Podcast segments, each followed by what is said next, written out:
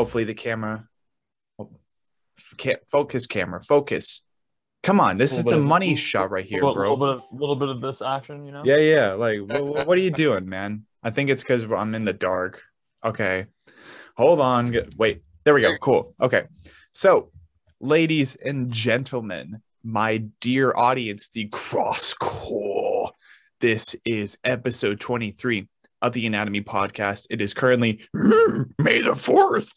And we got here with us Mr. Joey Hancock and Gryffyn from Null Existence. This is a project that indirectly I've supported before with their last vocalist, uh, Greg Gilbert. And now that things have updated, you know, you're you're seeing it here first as soon as this is uploaded. Welcome, Gryffyn, to say the least, even though I'm not a part of the band. And I am super excited to be telling the story of this project as it embarks on its next step, its first full length record, which should be fucking absolutely amazing. So, as you guys know, we have a formula that we kind of stick to, but it's more comfortable when we just kind of go off the rails eventually. And, you know, that's just organic conversation for you. But we will have two different parts to this session we will have the first half, which is talking about the people, telling their story, how they got into being a musician, and all the juicy details. And then we have the second half of the podcast, which, if you've watched our previous 22 episodes now, which is crazy, we ask all the really, really like golden questions about the band as if it were an entity itself collectively being spoken for by the band members. The questions like, why is the band named Null Existence? Or what was the creative process? Um, let's see, excluding lyrical content for what was the Gehenna complex. Like, we'll be getting into all that where we can. But first off, gentlemen, how are you doing tonight? I'm doing pretty good. I, I, appreciate you inviting us on here, man. Uh, it, it, feels really good, and so really stoked to kind of go over everything with you. Yeah, hell yeah. How about you, Joey? How you doing? Uh, I'm I'm excited to be on here, but to be honest, I'm I'm extremely tired, and I think I'm I'm getting slightly sick. Oh, fun. That's always fun. You said uh you said earlier when we were like texting and stuff that you're having to do like remodeling and stuff. So are you just having to rearrange a whole bunch of different shit right now? Uh, no, actually, my uh uh, my wife and I and my two daughters, we to save up money to uh, buy a house. We moved back in with my parents, and also, Ooh. You know, I do. Uh, I work in construction, so I, you know, they've lived here 25 years, so I, I moved in to kind of help like fix the house up to get it ready to go on the market. Uh, oh. trying to buy like a shit ton of property. Right. Uh, so I and then I work as an electrician, so I'm like all over the state. So I get home super late, and then like oh, doing geez doing drywall and painting and flooring and like all this crazy subflooring and stuff. So it's been an exhausting couple of months, honestly. I can only imagine, man. And I can only hope that starts to kind of calm down over time. But I mean, obviously you're more aware of your world than I am. So I mean, it's it's probably going to be an endless grind. And I can only pray for you, brother. I can only hope that it calms down eventually and that the payoff will be absolutely worth it. Um, but to say the least, we're going to be diving directly just head first even it's a, even if it's just shallow water people like there are no no diving warnings here we are going head first probably knocking our head open but with that revealing so much and that's a kind of fucking morbid statement but it works. So that being said um we are first going to ask joey. We are going to go ahead and ask him all of like the basic questions like um basically how did he get into music? Because we know you're a multi-instrumentalist so you are the main mind behind what is null existence so far. You do guitar you do bass you program drums. So if anything give us a uh, a summary and like tell us about how you got into doing all of that. Oh man. Uh so the short story would be uh, you know, I I have a deep rooted, passionate love for music, especially heavy music. You know, I was it was rooted into me from a child. My dad loves the most, you know, the most brutal shit ever. you know, there's videos of me at three years old sitting on his lap listening to like really early Sepultura and Pungent Stench and stuff.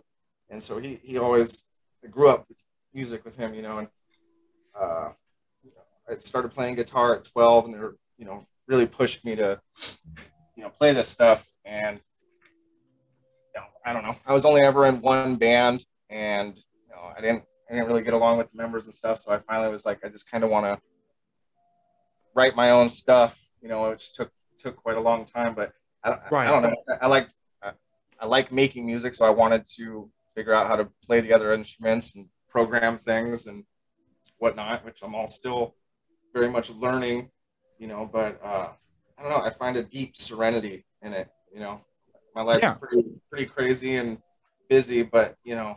Uh, it's just such a, a, fantastic release being able to you know sit here and play this stuff and kind of see it come to life Exactly. Something, something, to be proud of, you know, and it's, it might not be the best stuff in the world, but, you know, it's, you know, I love doing it and I, I like sharing it with people. Yeah. And I mean, either way, for those of you who have had the chance to listen to the Gehenna complex, like we got some pretty complex, nasty, just riffy, just very, very intense music. And to think that it is all made by Mr. Joey here, except for what was the lyrical content and the vocal content on the previous EP, like he is an absolute genius, I would say, um, alongside people that we've had on the podcast before, like Alex Venier and even Agung from Makluk. Like, there are plenty of people in the world, including myself, technically, because um, I'm going to be working with Alex here pretty soon for my own project. Like, finding musicians is becoming harder and harder in the world for whatever reason, despite how interconnected um, all the Facebook communities, all the social medias are becoming, like we end up seeing that instead of it being easier to find musicians, it's like, okay, now you're having to find a guitarist or a bassist or a drummer who wants to play brutal slamming death metal or slam or grindcore or deathcore.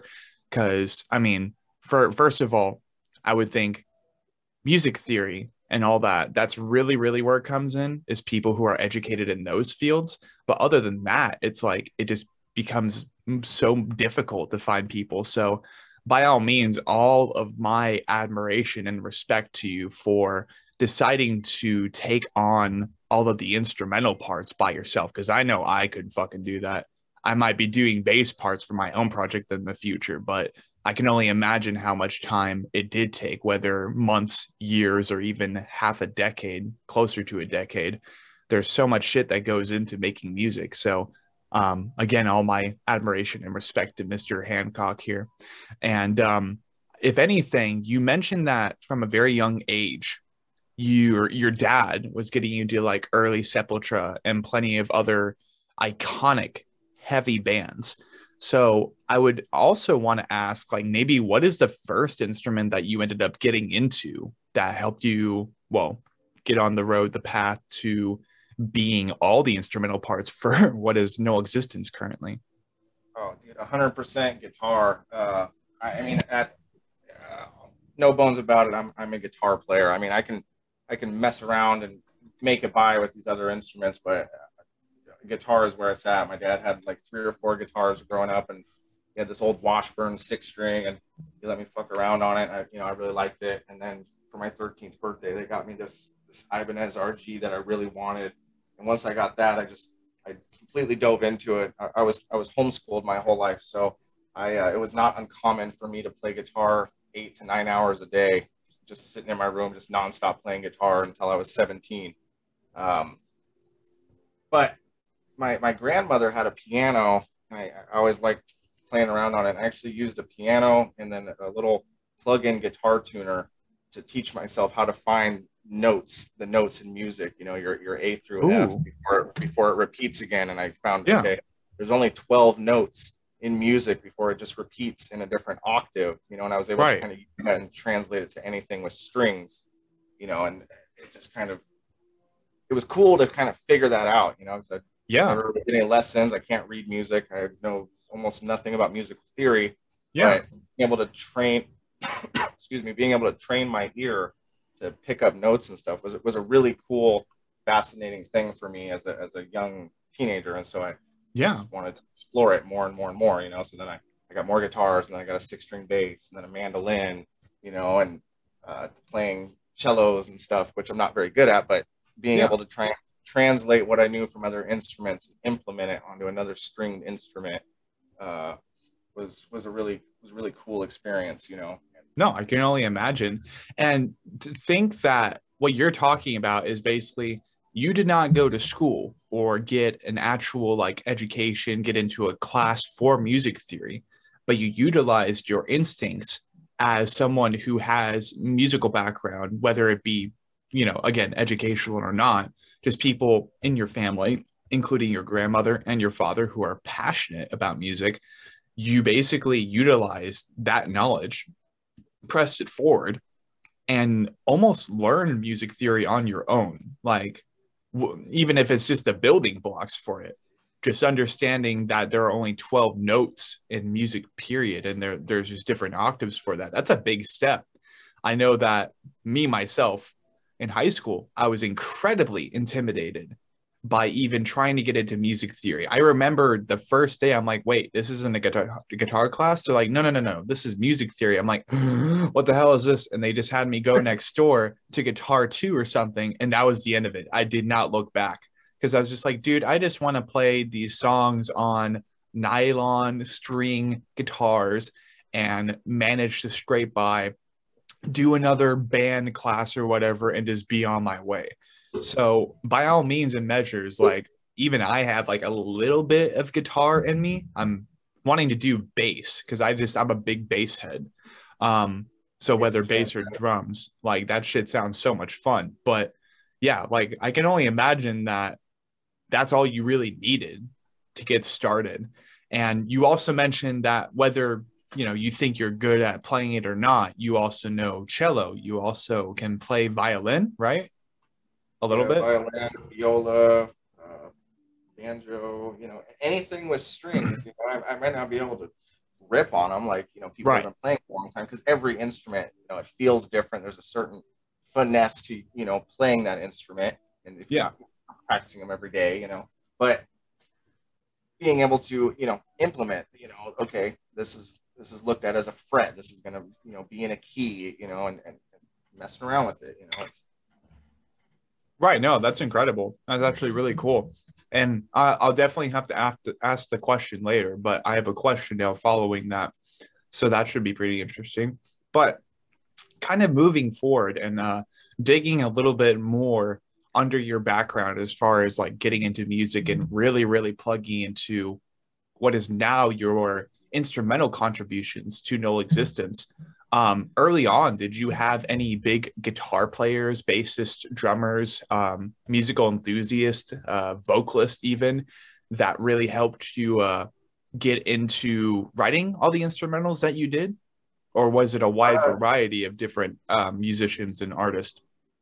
Yeah, yeah. I mean, so I a lot of guitar players they have guitar players that they love. You know, bassists have bassists that they love, and then Right.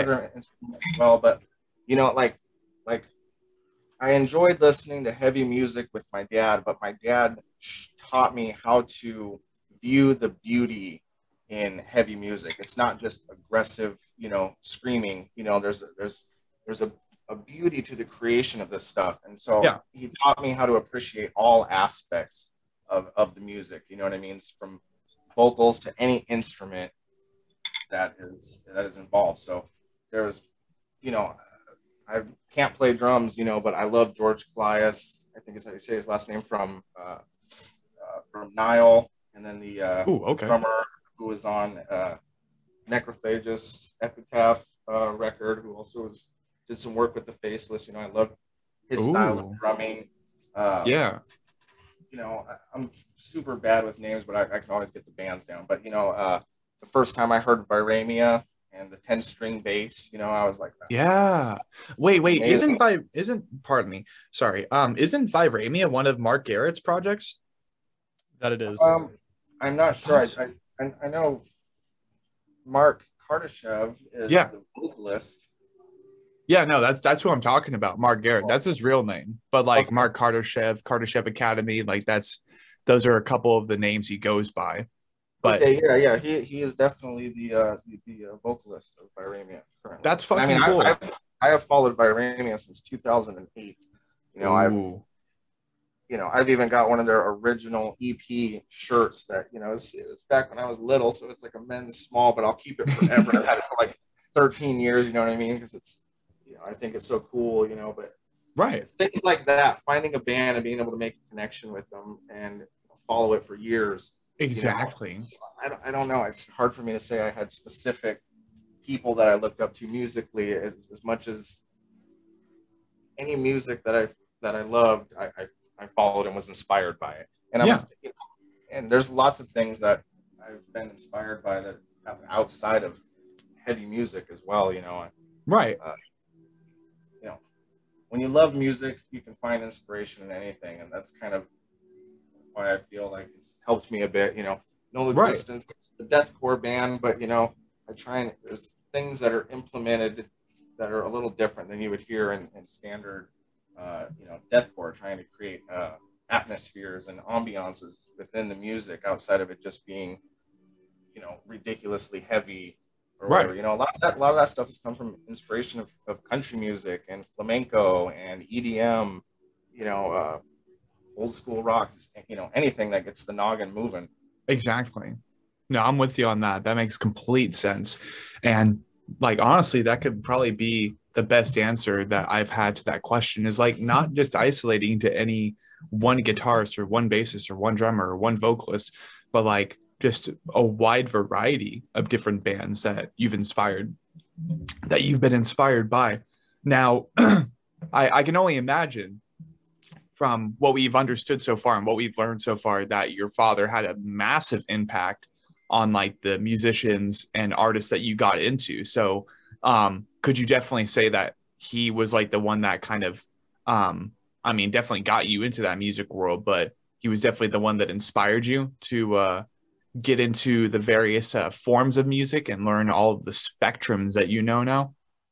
Uh, absolutely, uh, and and he, and he still is today.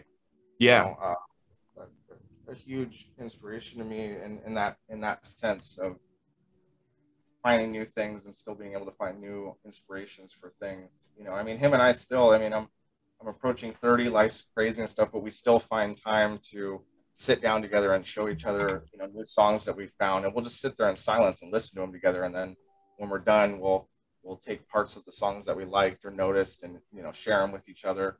Mhm. Um, for all types of music, and it's it's like a really special thing that still takes place. So I- you know, I, I would definitely say, uh, yeah, you know, Yeah. always pushed me to find all the spectrums of, of music. No, that's amazing. I, I really like that. And to be honest, um, I wish I could do that with my old man, but he's more or less like uh, Guns N' Roses, The Grateful Dead, and maybe Metallica, and that's it. Like no That's matter, yeah. Oh, that's your mom. Oh yeah. yeah, and like even showing him Japanese, uh, Japanese rock and Japanese pop music that like are usually, um, they're like, oh, it's that anime intro or whatever. Like I have a whole playlist of that, and I tried to show it to him, and he was just like very, uh, he was very discouraged. So I mean, hell yeah, um, props to your to your old man for being able to like enjoy music with you on that level because I definitely wish I had that, but you know, it, it was it was meant to be the way it was. Um, so if anything, being that you are a multi instrumentalist and you contribute as much as you do to null existence, um, are there? Uh, if you could do me a favor, name the top five records that you would say either like helped you continue moving or um, that you just absolutely can listen to over and over again. Um, records maybe by Viraemia, anything like that, that just really, really helped you get into the swing of all of that. Oh, dude, one one hundred percent, no questions asked. Sheol by Shrine of Malice. Yes. I, I've listened to that album more than anything in my entire life, and if Mhm. it wasn't for that record, I would not be making music again. That that record is why I decided to pick up guitar and start playing again after taking a seven year break from making any music at all. That's actually really badass to hear. Not that I'm in Shrine to Malice, but like, no, that's awesome. And I mean, I think we all know in the call here, like they're coming back strong later this year, and I am so fucking hyped for it, dude. Oberth is coming Yeah, in strong, baby. Yeah, I absolutely mm-hmm. cannot. Can't wait. I mean, that, me. that band, it's, the EP as well. They're malignant EP, but uh, you know, Sheol was like musically life changing for me. I never, I had never heard music so good. I think it was for everybody in the scene. And like if it wasn't for what happened, I think that that album might even be like in another timeline. This is a hypothetical. In another timeline, the level that Lorna Shore is currently at, I think Shrine of Malice is at that level somewhere else in the cosmos. Just like same exact band, same lineup, but literally they blew up. They cracked open TikTok. You know what I mean? Because Lorna Shore has an undeniable reach now and they've helped grow the community so much more than it was before but i think if it wasn't for what happened i think shrine of malice would definitely be at that level and i mean shout out to the lads by all means i hope that we interview in the future on the podcast because that would be super fucking cool. And uh yeah all the love and support from all of the bands that i've had on the podcast so far. And that is not a bluff. Like we all love you. We are all excited for you to come back. But without you know without milking that name too much and just giving them a good old grapefruit technique you know what i mean? Um if anything uh there's Sheol are there any other records um you would name off the top of your head that have really uh influenced you or like would Sheol just be number one it's like indescribable how influential it was for you like let's let's figure let's try to dig it a little bit more in for sure Okay. Yeah. No. I mean, yeah, Sheol's up there, but um, Planetary Duality by the Faceless was a huge one for me. Um, you know, I, I could never write like Michael Keene, but um, that album was was huge for me as a guitar player. Uh, it was, you know, it was cool to hear music that was made so well and you know so well executed. right Uh, I, you know, I've listened to that record so many times in my life. And then, uh, what might be surprising, uh, actually, the band Alter Bridge. Uh, they're alter bridge okay yeah, it, which is which is Creed with Myles Kennedy uh, singing, and they're outside of like death metal. I guess they'd probably be my biggest inspiration musically. Everything all together, every single album they've ever put out has been fantastic. Song one through song thirteen, they're all 13, 14 songs, you know, long, and there's not they've never put out anything bad, you know, and they're you know, just to know that musicians can make music for 20 years like that and just continuously put out fucking heat is super inspiring to me. Yeah, no, that's awesome. So we got Sheol so far. We have uh you said Alter Alter Bridge, right? Yeah. Alter Bridge, sick. I'm glad I remembered that name. And then uh we got a couple others for sure. Um so yeah, no, that's that's a great start. Uh if anything, I'm sure that there is such an intense variety of different records, EPs, even singles, like standalone singles, because we all got that guilty pleasure of eh, this is like the best song on the record. The rest of the album can shoo shoo or something. Who knows? But if anything, Feel you on that. is there a is there a third uh, EP or album that you would throw out into the ether that has like helped null existence uh, forge into what it is? Uh, you know, I mean, honestly, uh, was it Reclaimer by uh, Shadow of Intent? Ah, That, that Yeah. was another record that, you know, I heard it. Uh, I think it was uh, The Horror Within. I heard Yeah. that was just blown away. That was right around the same time where I was starting to kind of pick guitar back up again right. and kind of realized, like, okay, I've been out of the deathcore game a long time. Is this the, is this the kind of stuff I've been missing? Like, is this what we've evolved to? This is fucking incredible, you know? Um, and I just listened to that record on repeat for like six, seven months. you know, No, that's awesome. And um, I definitely say that when it comes to records like that, I think Sheol happens to be like one of the only ones I've been able to repeat as much as I have. But ladies and gentlemen, uh, keep an ear out. Me, Alec Maleficus from Slaughter the False Prophet, and Devin Duarte plan to do a cover of the Catacombs eventually, which is off that same record. Um, I'll basically be doing Ben Duerr's part Alec Maleficus will be doing, let's see, he'll be doing Jason's part, and then Devin will be doing Dickie Allen's part. But that should be really fun. Keep an eye out for that. Keep an ear out for that. Should be one of the coolest collaborations I've done with other vocalists in the scene, um, period. And one of the first ones at that. But thank you, Mr. Joey Hancock, for providing us a pretty good uh, back of the book summary of what we got going on, what we should be knowing about you, your contributions to this um, very, very young, but very uh, energetic and very lively deathcore project that is, pardon me, Null Existence. So now, drum roll. We learn the story of Null Existence's new vocalist. And obviously, by the time this is uploaded, that's when these gentlemen will be giving me the green light to upload it in the first place. Um, and we do indeed have 10 minutes. So basically, uh, take your time, um, do a very, very elementary level. That's like the best way I can describe it. Introduction hmm. of yourself, um, what your name is, where you grew up, and like a little bit about your musical background. And we will be taking it into part two of the Anatomy Podcast, episode 23. Okay. Well, thank you, Sean, again for inviting me on. Yeah, my name is Gryffyn Jernigan. Um, I'm currently I only have one active project right now, where which we're at the time of filming, uh, we're actually right about to release our first, our first single, uh, Mortem Obscurum, and the single is The Unsung Monarch. Um, oh shit! Yeah. Okay. So, um, yeah. So I've been doing vocals for well since I was probably about like 17, I'd say, is when I kind of started taking it seriously. I'm 24 now, so it's been about seven years. Right. Um, I primarily when I got started, um, I kind of got started. I think how everyone else did. Like we we kind of got turned on to that those one or two songs that were a little, little bit heavier, and then we were kind of intrigued by you know the screaming vocal, and then try to imitate it pretty much.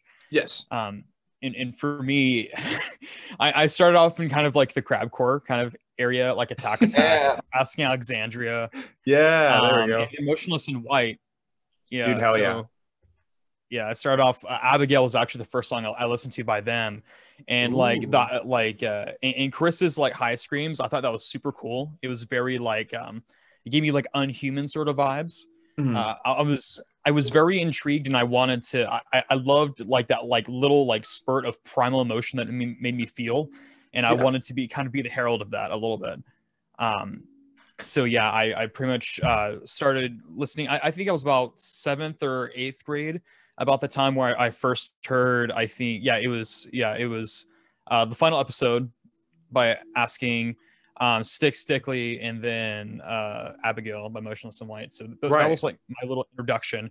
Um, I kind of, I, I kind of like started messing around doing like really terrible, like little burpee gutturals and stuff like that. um, not around anyone else, of course, because I'm, I, I was a really shy kid and I, I still, I'm, I'm more like to myself a little right. bit still, but I mean, I'm a lot more comfortable with it now in front of people. And I, have played a couple of live shows with a couple of live bands here in town, here in Spokane, Washington before. Um, but it was for a short period of time. So I don't have like the extensive live history, but yeah. we'll probably get there at some point. Uh, yes. You know, and uh, I know that Null Existence is something that I do want to do something live eventually. Yes. Um, because both me and Joey both live in the same state. And yeah, I've, I've been going through some career changes too. So my life's been a little hectic. So, or else I would probably take a little bit of time and go actually, actually film some content out there with Joey. Right. Um, but as of right now, it's not really realistic with either of our schedules, considering he's moving, getting his house onto the market. Um, you know, he has a whole family to wrangle in. I mean, I have seven animals and a wife, and uh, I, I also do mortgage lending too. So it, it's, and I'm shy of a year in there. So it's it's been a whole weird mess of stuff. But I think that here in the next year or so, things will kind of even out a little bit, and you know we can you know film content for you know upcoming music or even maybe you know like a like an upcoming single or something like that. Because yeah, the the first one. Um, I know that we're going to be kind of just doing like live playthrough sort of ordeal with it. Yeah. Um, just, you know, f- filming separately remotely and then kind of winging the rest of it. Yes. You know, any any band wants to do a music video if they can, but it's not always, you know, available. So we'll just figure something yeah. out. But no, I'm sure you but yeah, will. Um, yeah, yeah, I hope so too. Um, but yeah, so pretty much it's uh, yeah, it kind of started off there. Um, started with metalcore. Um, then I listened to the Hate EP from Thy Art's Murder, and Yes. uh, um, oh, and then I heard no, it was Whore with Chainsaw, and then the the Hate EP. So Yes. like Doomed from Birth and all that, and then yeah. So That death was so good. dude yeah no when i when i heard that it was it was so angry and so um i don't know i don't know what the word is it, it was just super i don't know like the the bass spectrum of everything like the drums it just blew me away like Right, how heavy it was like it. yeah i i didn't know that drums could sound like literal guns going off and that was something that i was super attracted to like Yes. the the ak you know double kick snare not snare Yeah. but but kick but kick drum sorry um yeah it was yeah that that that blew me away and then i think uh yeah whore chainsaw was actually like my first song that i tried to go through like start to beginning um and of course like i, I imitated like the they're like the really like shrill highs and stuff for a minute and Yeah. then, uh, try to sound like them like everyone else does and Yes. then i i learned of other bands and slowly changed and changed till i got to this point now so Right. No, naturally. And I mean, with all the records that you've already mentioned and all the music you've already mentioned, uh, that being Thy Art is Murder and fucking, I mean, shit. I remember at the beginning of my journey through metalcore and like what I would call like horror show, which basically is like Halloween rock or Halloween metal. So Motionless in White, Korn, Rob Zombie, uh, fucking Slipknot. Because I can easily see them all doing a Halloween themed tour not that it's ever going to happen for whatever fucking reason, but you know, Motion, Motionless in White definitely being one of those people, um, one of those bands. Um, Asking Alexandria, I've met them now in person. They're super, super cool people. They're super funny. Um, and I mean, tactically, they used to be AZ local. Now they're a lot more spread out. They've like jumped off of Sumerian Records. They basically make music independently now. Mhm. Bands like that, it's like it's really cool to hear that they had an influence on people who are now jumping onto the podcast because most of the time before it was like Slipknot, Metallica, Pantera, uh, like all of those starter pack metal bands, which you know, all the power to you and all the respect to those bands because they indeed were the starter pack for some of us kind of slowly, gradually getting into just Cannibal Corpse or Meth Witch, you know, whatever is your poison, pick your poison.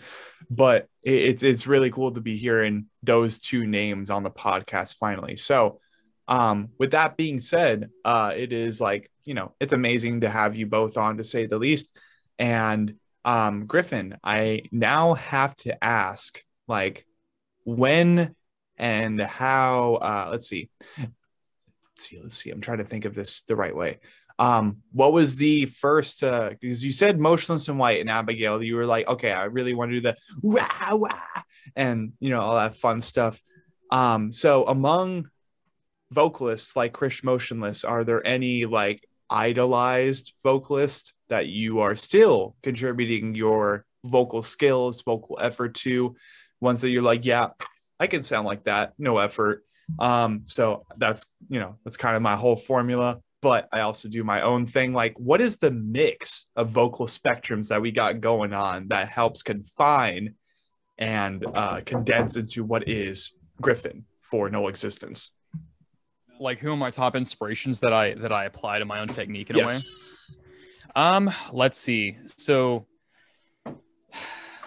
um, it's not going to surprise you to hear any of these names, but I mean, Primordial uh, from Shadow of Intent was a super big, pivotal part in terms of me listening to more like complex, like heavy music, um, because I kind of avoided tech death for a minute just because I I couldn't really appreciate some stuff about it because it didn't Yeah. have enough like immediate satisfaction, you know, uh, uh, like like enough um uh immediate satisfaction and like that wow factor that Yeah. just draws you know attention deaf kids in so i i didn't i didn't you know pay attention to any of that stuff but shadow intent was one of the first bands i think that incorporated some of those elements that really drew me in so ben Duerr is a huge inspiration to me personally Yes. um you know and even will ramos too like i liked him back in when back when they dropped dark and gospel with a wake in providence yes. so yeah, he's been a huge inspiration for me for a while as well. Um, and then Sean Harmanis from Make Them Suffer was a really good one. Yes. Fuck He yeah. I love Sean. Insane. Yeah, insane. uh, Never Bloom was one of those one of the like the top uh, albums that really got me, you know, wanting to write lyrics and you know going more of like a poetic way that I kind of narrate things. Right. Um, and then of course Dickie Allen too. Uh, I Yes. I really like the technicality of his technique. I, I like that he kind of pioneered tunnel vocals a little bit. Um, like I remember, like I obviously I like Cattle Decap and I like Travis Ryan. Um, and then hearing a more almost modern, like kind of dialed in Travis Ryan with a little bit more of like his own unique goblin sort of like, you know, not scared to be harsh or, you know, going in between weird ranges and sound odd. Yeah. Like he wasn't scared to, you know, cross any of those paths. And uh, I, I really love that because he wasn't in this tiny little box where it's like, you know, he had his, you know, let's say like, uh, well, just overall we can go ahead and we'll go ahead and continue and uh, gryffyn leave off where you left off i think you were just talking about like your vocal inspirations and we left off at like dickie allen and then just cut off Yeah. No, no worries, dude. No, that that dude, it happens. I tried streaming for a little bit and it turned into a terrible experience. So I know exactly how terrible it can be. Right. OBS is it kind of sucks. Um, but yeah, uh, vocal inspirations, Dickie Allen. Uh, yes, he was kind of uh, one of the first ones that kind of ventured into off territory of Right. vocals and just kind of made more inhu- inhumane sounds, I guess. Like right inhuman unhuman sounds i don't know i can't i can't do vocabulary but inhumane yeah um yeah if just just unhuman sort of things um which i really liked and Yeah. i know that um you know i think that after he kind of debuted with uh the Elysian uh Galactiarchy, I think. yeah um, the egg yeah, yeah, the egg, yeah. After they dropped that, uh, that really set the precedent, um, as well as like Lugal Ki En for Rings of Saturn. I remember that entire Yeah. album was just smacked. Um, it really changed the landscape, and I was, I was there uh, when it was changing things, and I kind of, um, it was, you know, the the newest, most craziest thing that caught my attention at that age, and I was I was super about it. Um, I mean, shoot, Ian Bearer still inspires, you know, vocal patterns and stuff like that now. Mhm. You Yeah. know, because he, he, he's still very technical regarding all that. right Sorry, my dogs are going nuts in the back. I like I said, I have seven animals, so Yeah, can only imagine man it's like a little zoo over there yeah, we actually legally constitute as a kennel uh, in the state of Washington. It's kind of wow nuts. that's yeah, crazy Yeah, I'm kind of, kind of, kind of, you know, just a little, little humble flex. Um, yeah for real. um yeah i mean i don't know. Then it just it kind of went from there. Uh, I, I don't know. I'd say right now my most the, the things that like i keep in mind the the bands i listen to the most um really have been recently it's it's mainly just been like a wake in providence uh god killer my buddy adam. He's he's yeah dude. he did amazing on god killer. Mhm. um I, I would say that that it, it, it's it's kind of cool because I, I hear some like similarities in terms of like like structuring like vocally that I use as well. right So that's how I know that like both me, Adam, and I actually Greg was a kind of a part of that group too. Um, I'd say probably about like four years ago. Uh, yeah, about four-ish years ago, probably more than that actually, four or five. Um, you know, I just kind of we just kind of knew everyone that is kind of growing out, like even like Devin and everyone that's kind of blown up the last couple of years. Like yeah for we were all part of this like underground like Facebook like vocalist group. Um, Yeah. there is like it, it was like all like uh like uh God was it like pure deathcore community yes that the whole thing that whole before it became a massive shit show when people get, were getting ripped off and stuff and yes yeah um yeah it, it- everyone was part of that um yeah we all kind of knew each other and kind of got all inspired by the same shit at the same time. Um and it's kind of cool to see that we all kind of went in such different directions but i can almost hear like i can kind of hear my journey in other vocalists in the same yeah. area in that, that same generation. No It- for it's, real. it's really cool. Um yeah i mean alex terrible ben duerr um dickie allen and will ramos and sharon harmanis those are like fuck yeah was, was that, did I just name five? I think I, yeah, I think those those are mainly like my five guys that like I kind of think of in some you know shape or capacity in vocals. May it be like enunciation twists and stuff, or like Yes. like writing with patterns, or even like like tonally, you know, just stuff like that. Yeah. Um, coming up with new ideas of layers and like head voices and stuff. Those are all the people that kind of come to mind first, and then it kind of branches out after that. No, for real. I can only imagine. And that's the, that's the craziest thing too is no matter what type of vocalist you are and even in the very very specific tight-knit corners now of the deathcore community, you could be kawaii core, which is basically brand of sacrifice, Lucretia, which Lucretia we've had on the podcast before, they're badass. Um Oh, dude, Forrest, their guitarist, he is nuts. No, he is. He's ridiculous. Yeah, Lucretia. Yeah, I've I've I've been loosely affiliated with mainly mainly just Forrest and Logan Adams from Eternal Void. Like they kind of do their thing together with uh Faruna. I think it's a project it's called. And uh, yeah, no, he's he's he's an incredible musician. They're all all great people. Yeah. And you know, you got quite you got all those corners uh like I don't even know what to fucking call like Rings of Saturn and all those like more alien themed bands except like Alien Core or some shit. And that just sounds dumb.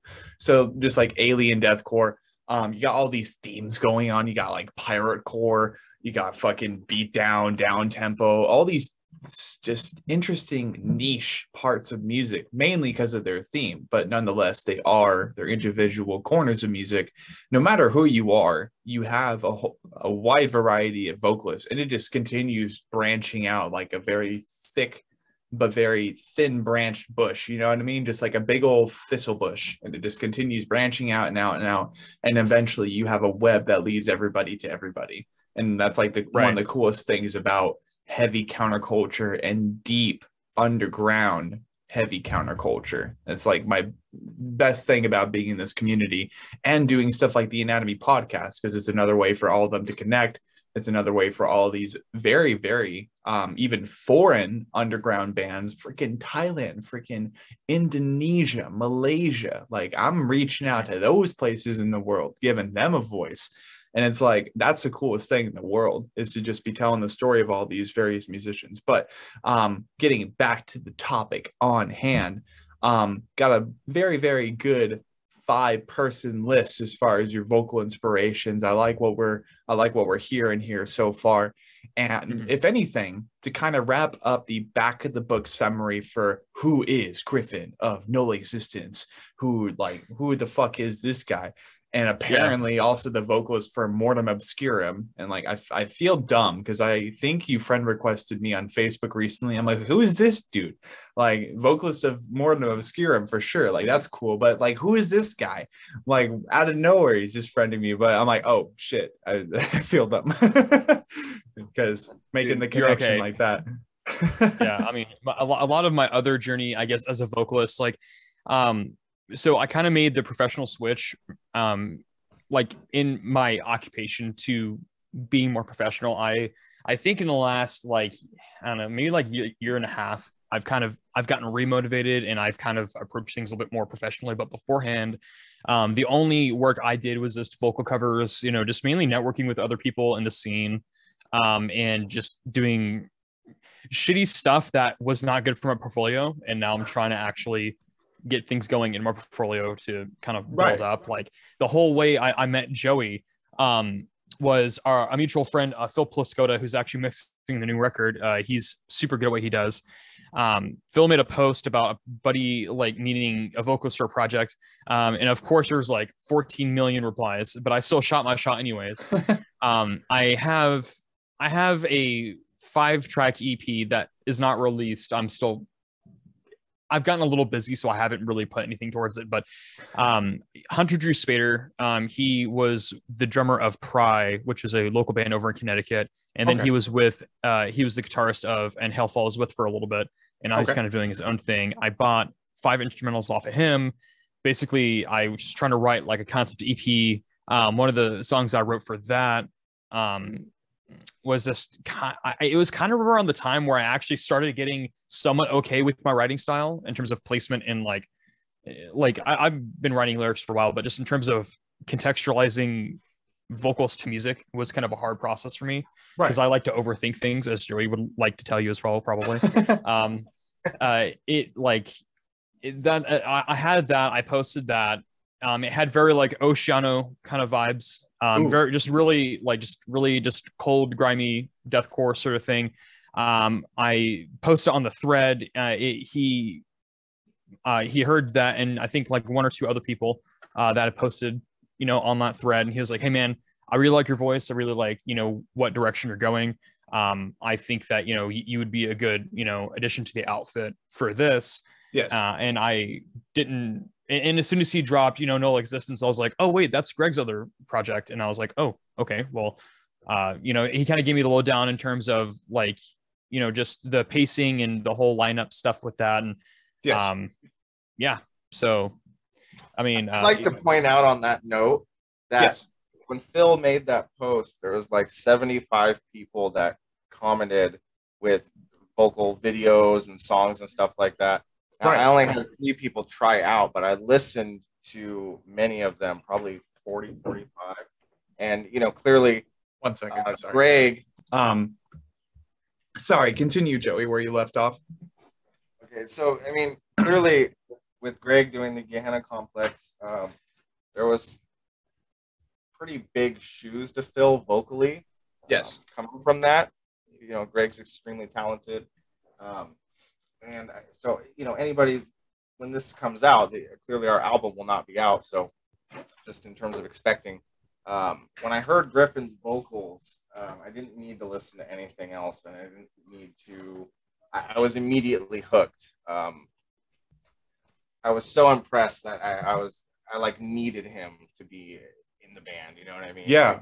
Um, appreciate you. You're a real one. it was like it was kind of a breath of fresh air, and like Gryffyn. Seriously, I mean, I, my whole life being in the heavy heavy music scene, you know, I like to think I, I know a good vocalist when I when I hear one, but it's it's an absolute pleasure to work with Gryffyn because I, I, think at least he's you know one of the best in the genre, and I I, I think he adds so much to null existence music, Ooh. you know, um, to an extent that I didn't I didn't think it would reach. Right. No, that's that's always good to hear. And okay, so real quick before we go ahead and dive into the really really golden juicy questions, like despite all the really good ones we've been able to ask these two gentlemen so far, um, let's see. I don't know how I just spaced off that question. Oh yeah, uh, like. Okay, no, I guess I did forget the question. I do apologize. That's that's pretty silly on my part. Um, but It happens to Uh, the best of us. Yeah, no, it's for real. um, I guess uh as we kind of dive into the other questions, and hopefully that other question will conjure itself back from the grave eventually, because that's actually pretty embarrassing. Um I guess my next question as we dive into the band half of the session would be Joey, how did you end up coming up with the name for the band Null Existence? Mm, You know, honestly, I'm Gryffyn will tell you I'm terrible with names for anything. Okay. Um, and I just He's better than he gives himself credit for. I just sat there for a couple days, like, what would be something cool but not cringy and something that hasn't been used before? And you know, I, I kind of felt like my music has a pretty dark atmosphere to it, kind of a loneliness. You know what I mean? So, I- you know, I found the word, you know, null, meaning, you know, kind of attributing to nothingness or, or zero. Um, and I think a lot of there's a lot of uh, people can kind of relate to this in the sense of there's a lot of loneliness in our packed existence. Yes. You know, um, a lot of people are very lonely in a crowded room and whatnot, and I feel like I kind of write my music in that type of sense. You know, and so I felt like that name kind of it just stuck, and I didn't really think of anything else, and I just thought it was cool and uh, stuck with it, and I've actually grown to really like the name Null Existence. Yeah, no, it's it's a, it's a pretty sick name, and like it, it might be a coincidence. It might have not been intended whatsoever. I wouldn't know because I'm not the man behind the project itself. But like even down to the logo, um, and like the textures on the logo, it definitely did remind me of like the Shrine logo a little bit. Um, what was that intentional? No, but I, you know, a couple people called me out on that, and you know, I can kind of see it. I mean, not so much the new newer Shrine logo, which has the nooses and the the cross. Yeah. Um, but you know, I just I had it. The dude made it for me. Uh, that's kind of like the first, or actually the second design he came up with. I thought it was cool, but I just kind of attributed it to most deathcore logos look pretty fucking similar. yeah. like it, it's just kind of the way it is. It wasn't intentional, but it kind of came out that way. But there's also plenty of other logos that you could stack it up next to that look similar. Exactly. No, I, I'm with you, on. You on can't that. ever read the damn thing, so it's more of the shape and the design that looks cool. Right. on a shirt or something, and I thought it looked cool. So No, it looks really, really cool. I love the way it's textured. And I mean, shit. I had my band's logo for Blind Without Our Failures. I had that done through a gentleman by the name of Darren Baldwin. Um, his uh, Instagram uh, tag is uh, Glorious Scorification, and he's actually constantly constantly looking for clients. So, quick shout out for him. Um, if anybody wants really, really good logos done, like he did the Enterprise Earth logo, the one that was on Luciferous. Um, so I was very surprised to get a really good price through him for my own logo.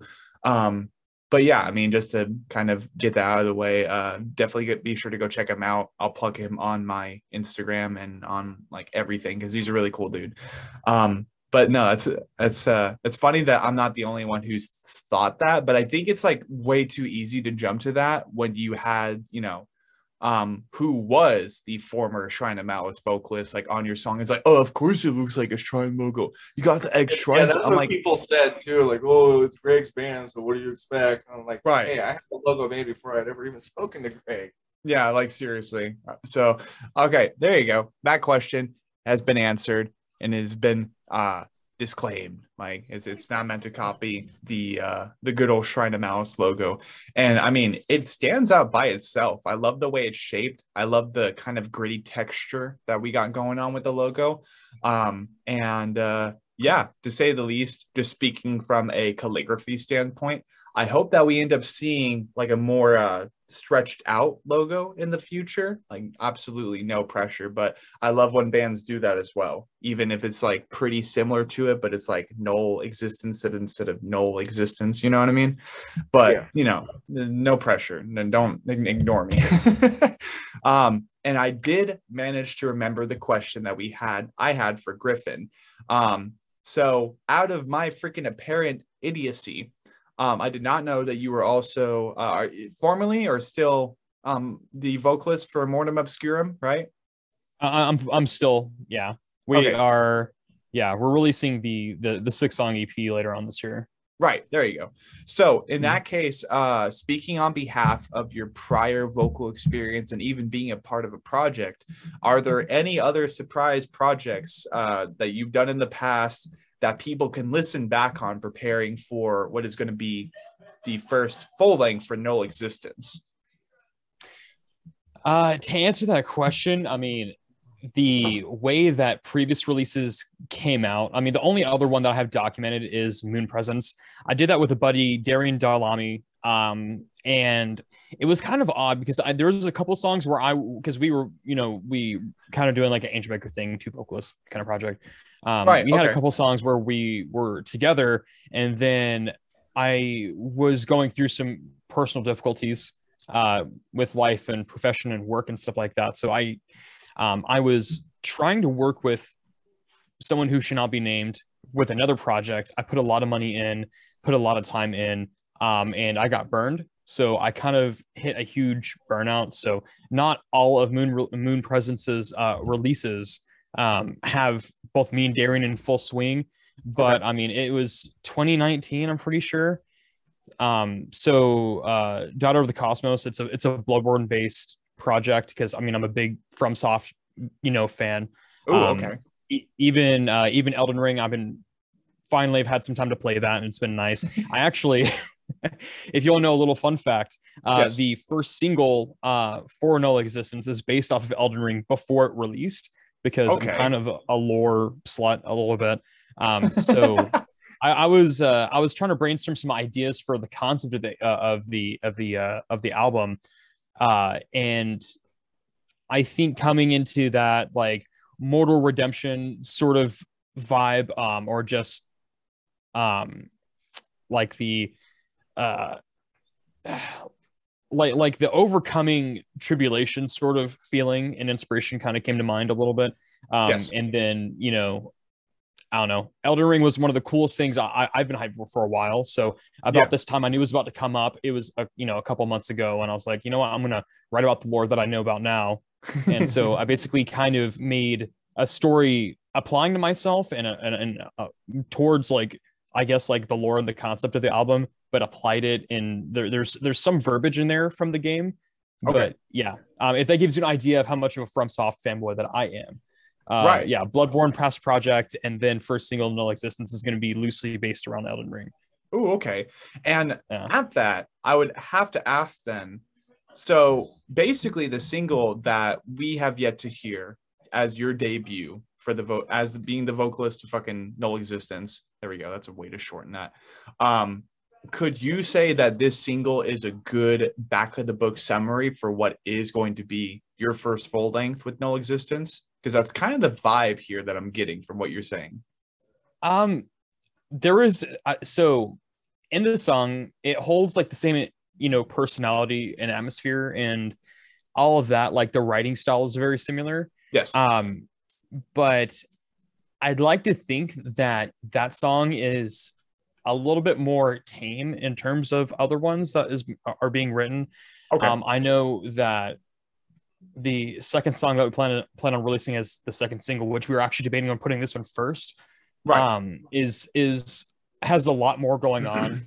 Um, and the the intensity and and the structuring is a little bit different too. right. Um, so yeah, I think I think a good summary of it is that it's it's it's kind of just a taste. Okay. Right. And like that's usually what a good single is. It's just like this is just an appetizer. You have yet to enjoy the full meal. You gotta wait a little bit to have that full entree, okay, bud? Like that's kind of a good way to that's a good way to cook up a single. Is just have it be an appetizer, have it be a little snack. Because if you give Yeah, them yeah. a full meal, then they're like, "Oh, where's the rest of the feast, man?" You're like, "Well, you just had the feast, so get over it, grow up." Like, you know, just get all salty. well, it's and like you're gonna be getting something else a little bit different later on in the line. You yeah, know, exactly. um, it, it's And it works yeah, out you- that way well too because the that song is really the only song that's like it, it's it is fairly tame compared to the rest of the record. It's it, the song definitely kind of stands out as it's much more of a just like fast paced aggressive song. as yeah. not so much encompassing the full sound of what the full length is going to be. So it, it No, worked cool. out well that way. Okay, sick. And I mean, by all means, I'm very excited to be hearing this first full length from Null Existence, uh, contributed and just forged in the deep depths of the Null Existence, and like you know, per se in the Gehenna complex by good old Gryffyn and Joey Hancock here. And to kind of like get a more direct answer, uh, what would be a good release for um, listeners to look back on um, to prepare for this, at least vocally speaking? Like, do you think that, um, Gryffyn, that compared to releases before, that this is like, ah, that shit was nothing before? Like this, this is the big games, or this is a totally different beast. Yeah. Um, Okay. I think that in terms of like intensity and vocal pattern wise, and even tonality, I think that especially my high register, I, I definitely have changed tonally a lot. okay, um, comparatively to my past works. Okay, yeah, interesting. And uh, let's see, for the sake of kind of uh, prying as much as I can, whilst also being polite and respectful of privacy and all that. Um, speaking on behalf of this first full length record, uh, are you guys planning on collaborating with anybody and having any features on, or is this going to be an all just null existence full length album? You Do you have even plans for that? To be kind of figured out. I kind of liked the idea originally of just having it be strictly null existence because I, I always think that's kind of badass when a vocalist can carry throughout from beginning to end and be interesting and Right. fun. But at the same time, I also see the beauty in um, bringing in other entities, and sometimes it can really uh, be very beneficial to the song. So that's Yes. kind of something we've we've been discussing, but haven't really set anything in stone yet. Okay, interesting. And uh, for all of you know, just for the sake of uh, throwing them the scraps and throwing them the crumbs, um, is this debut full length for Null Existence going to have any cleans on it? I No, know- No cleans. Okay. Well, So, so I mean, there, there's, from there's weird lo-fi parts. Th- there's Oh, yeah, interesting. there, there's like so, there's no clean singing. I mean, there's just um, I don't know. There, there's like some like like kind of like whispers and gravelly like talking stuff, almost kind of like a like Spoken a light word. black metal. Yeah, a little yeah, a little bit more spoken word stuff too, but uh, nothing nothing clean though. Okay.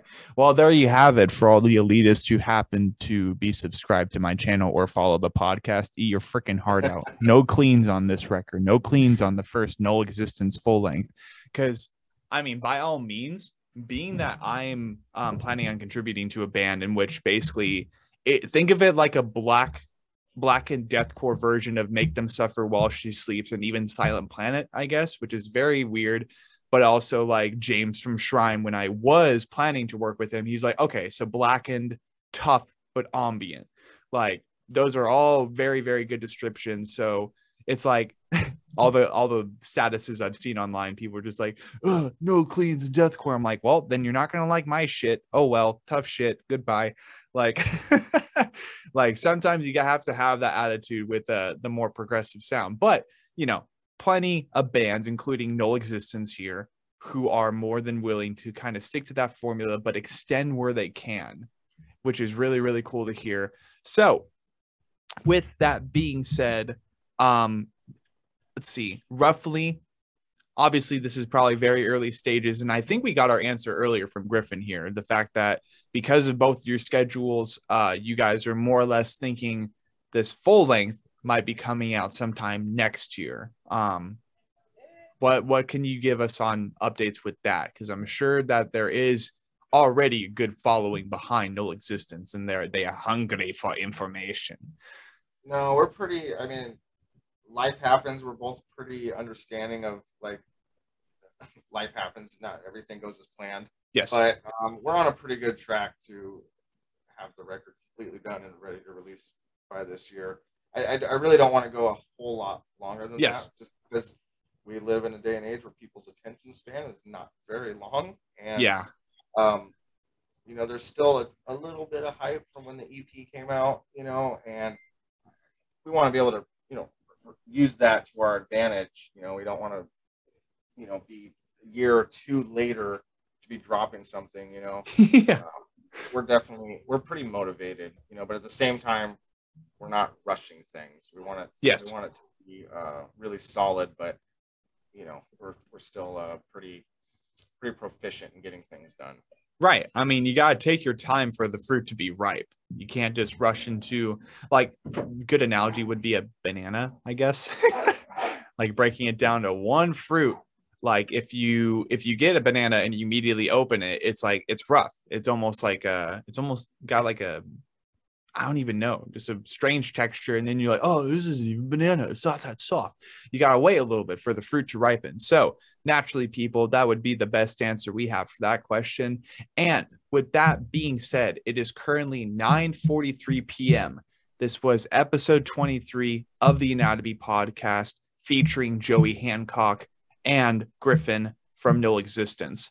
As soon as they give me the go to green, I will be uploading this beast to my YouTube channel and on Spotify. All streaming platforms will be applicable. And I will most likely, now that we are streaming and distributing my podcast episodes through Anchor for free, which is awesome for every podcaster out there. If you like shit, if you two gentlemen want to start a podcast today and make it about something, you can through Anchor. And, you know, I make it sound like I'm sponsored, but no like disclaimer i'm not but that is like actually the coolest thing ever because i had been paying more than like a hundred dollars a year to distribute episodes that were maybe listened to by like four different people worldwide. So it's been really nice to migrate my podcast episodes over from podbean to anchor. Um, if you guys want to start a podcast anybody listening be sure to go check that out you basically just have to sign up with your email, have a Spotify account, and boom, bada bing. That's actually the only thing you need.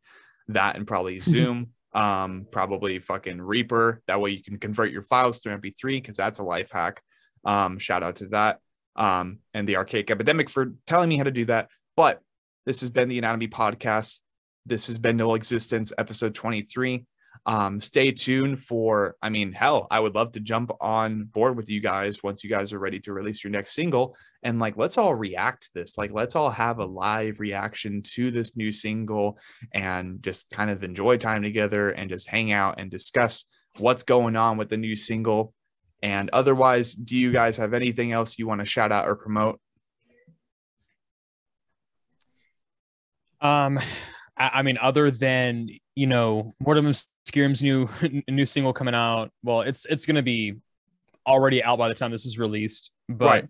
yeah, May eighth, and then following single is probably going to be somewhere in July. We don't know yet. Um, you know, Mike Love Fury's mixing it. It's it's been super fun. It's I like to call it death metal for deathcore kids. Uh, because it's it's very fast paced, but also has like the tonality that we all look for, I think, in deathcore. So Right. Um, yeah, that's the only thing I, I got shouting out. Um, I know that Joey has has another project. I think that they're still undergoing some changes for oh. branding, but I don't know if he wants to speak on that one. Right. Yeah, I'm in like four other projects, but um, yeah, n- nothing nothing really to report on the others. Some we had a, a name issue pop up with the with the other uh, group that I'm oh, doing shit. with John Ellis of uh, Spire of Lazarus, um, and we were like we had our video done, our, our all of our stuff was done and ready to release April 22nd. And then to find out, somebody let us know there's a fairly successful band that was sharing the same name as us. So we had to redo everything. But um, that time will come to, to push that stuff. The only thing I, I want to say in regards to anything is for anybody that enjoyed the Gehenna Complex, um, you know, I, I wrote that those three songs I wrote in a month uh, after like only a year or so of getting back into music. This Fuck. this this album is uh, like a year and nine months in the making. The music's all done for it, but it is a musically a very large step forward from the Gehenna Complex. It's there's a lot more complexity in it. The the breakdowns are, I mean, not to toot my own horn, but the breakdowns are pretty fucking ridiculous. Um, Sick. You know, a lot more lead stuff, a lot more you know guitar work in general. Yeah. The the drumming is going to be a massive step up as well as as we have um, some help in that area from a someone who is uh, not to be named at this time. Right. Okay, sweet. Well, that being said, ladies and gentlemen, please stay tuned for our next episode. Unfortunately, I never know when the next, like who or when the next band will be uh, because of my chaotic schedule and the schedules of bands worldwide as we speak, just dealing with their own lives. So we will get back to doing um, the Anatomy podcast as soon as possible. And shit, um, this might be episode 24. This might be episode 25. Who knows? We'll let you know. And, you know, it will be up eventually. Thank you for your time, though, and have a great night.